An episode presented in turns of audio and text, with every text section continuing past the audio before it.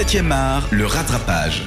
Cette semaine, étant donné qu'on vous a parlé de Square dans le débat de la semaine, bah, j'ai eu envie de rattraper un autre film de Ruben Östlund que je ne connaissais pas avant euh, de voir euh, cette Palme d'Or. Pourtant, le réalisateur suédois avait déjà marqué les esprits à Cannes en 2014, je l'ai dit tout à l'heure, avec son quatrième film du nom de Snow Therapy, présenté donc dans la catégorie Un certain regard. Le film est quand même reparti avec le prix du jury, une première distinction canoise pour Ruben Östlund. Donc, et ce qui est drôle, bah, c'est que le titre original était Force majeure, ce qui fait référence, selon le dictionnaire, à un événement inattendu et exceptionnel auquel on ne peut pas faire face.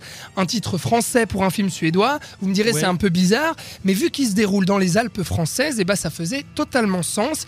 Finalement, euh, le film s'est rebaptisé Snow Therapy, même en France, qui euh, lui aussi résume bien le propos du film. C'est une thérapie des neiges, celle d'une famille et plus particulièrement d'un couple qui va totalement se remettre en question euh, durant sa semaine de vacances au ski.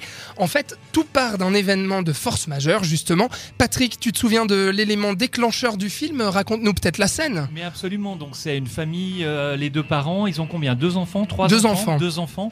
Et ils sont sur une terrasse euh, en train de voir euh, voilà, la montagne, face à la, une grande Dans un montagne, restaurant, Dans ouais. un restaurant sur la terrasse, ils se font le, le ski bar, quoi, tranquille et tout. Et il y a une avalanche qui descend et qui se rapproche petit à petit Ouais. et qui menace, mais on dit non, ça devrait aller, mais en même temps, elle s'approche beaucoup. Et à un moment... Il y a un mouvement, on se dit oui là ça devient vraiment Oui. dangereux et en fait le père Ah, va fuir, vraiment là. fuir en laissant, euh, en abandonnant sa famille à ce qui pourrait arriver. Et en quoi, prenant sur la- ses sur gants et son téléphone dans Et la main.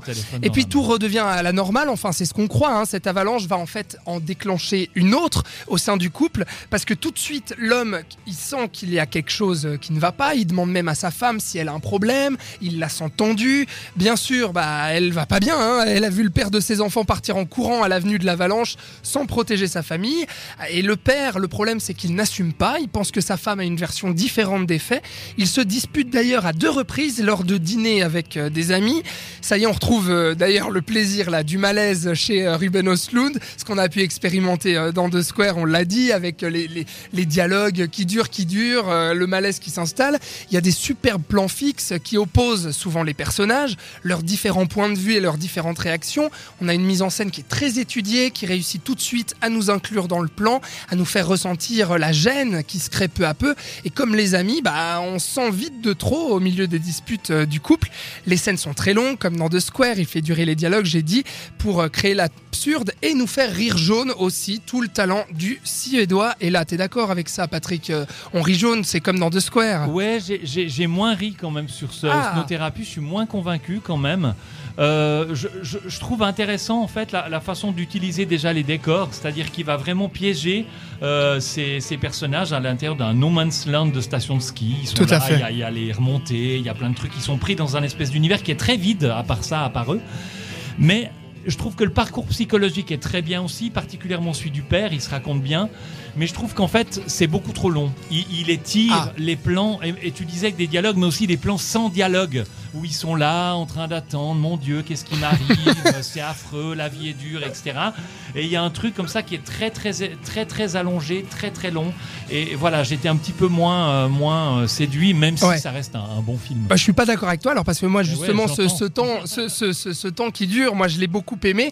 Euh, j'ai beaucoup aimé ce miroir aussi qu'il met face euh, au spectateur qui reflète nos faiblesses. Je l'ai dit aussi dans The Square, c'est un peu le, le même procédé. Et puis là, on reflète vraiment les faiblesses de l'homme, de la figure paternelle, tu l'as dit, et patriarcale, qui est renversée par la lâcheté du personnage, comme dans The Square aussi, puisqu'il se rend pas compte de son erreur, il essaye de nier, il comprend pas euh, ce qui affecte tant sa femme, mais petit à petit, eh ben, il va intégrer tout ça et tenter de revenir vers sa famille, de regagner la confiance de sa femme. Il finit même par s'effondrer dans une scène hilarante où l'on vient à se moquer euh, des pleurs de l'acteur suédois euh, Johannes Kunk, il s'appelle.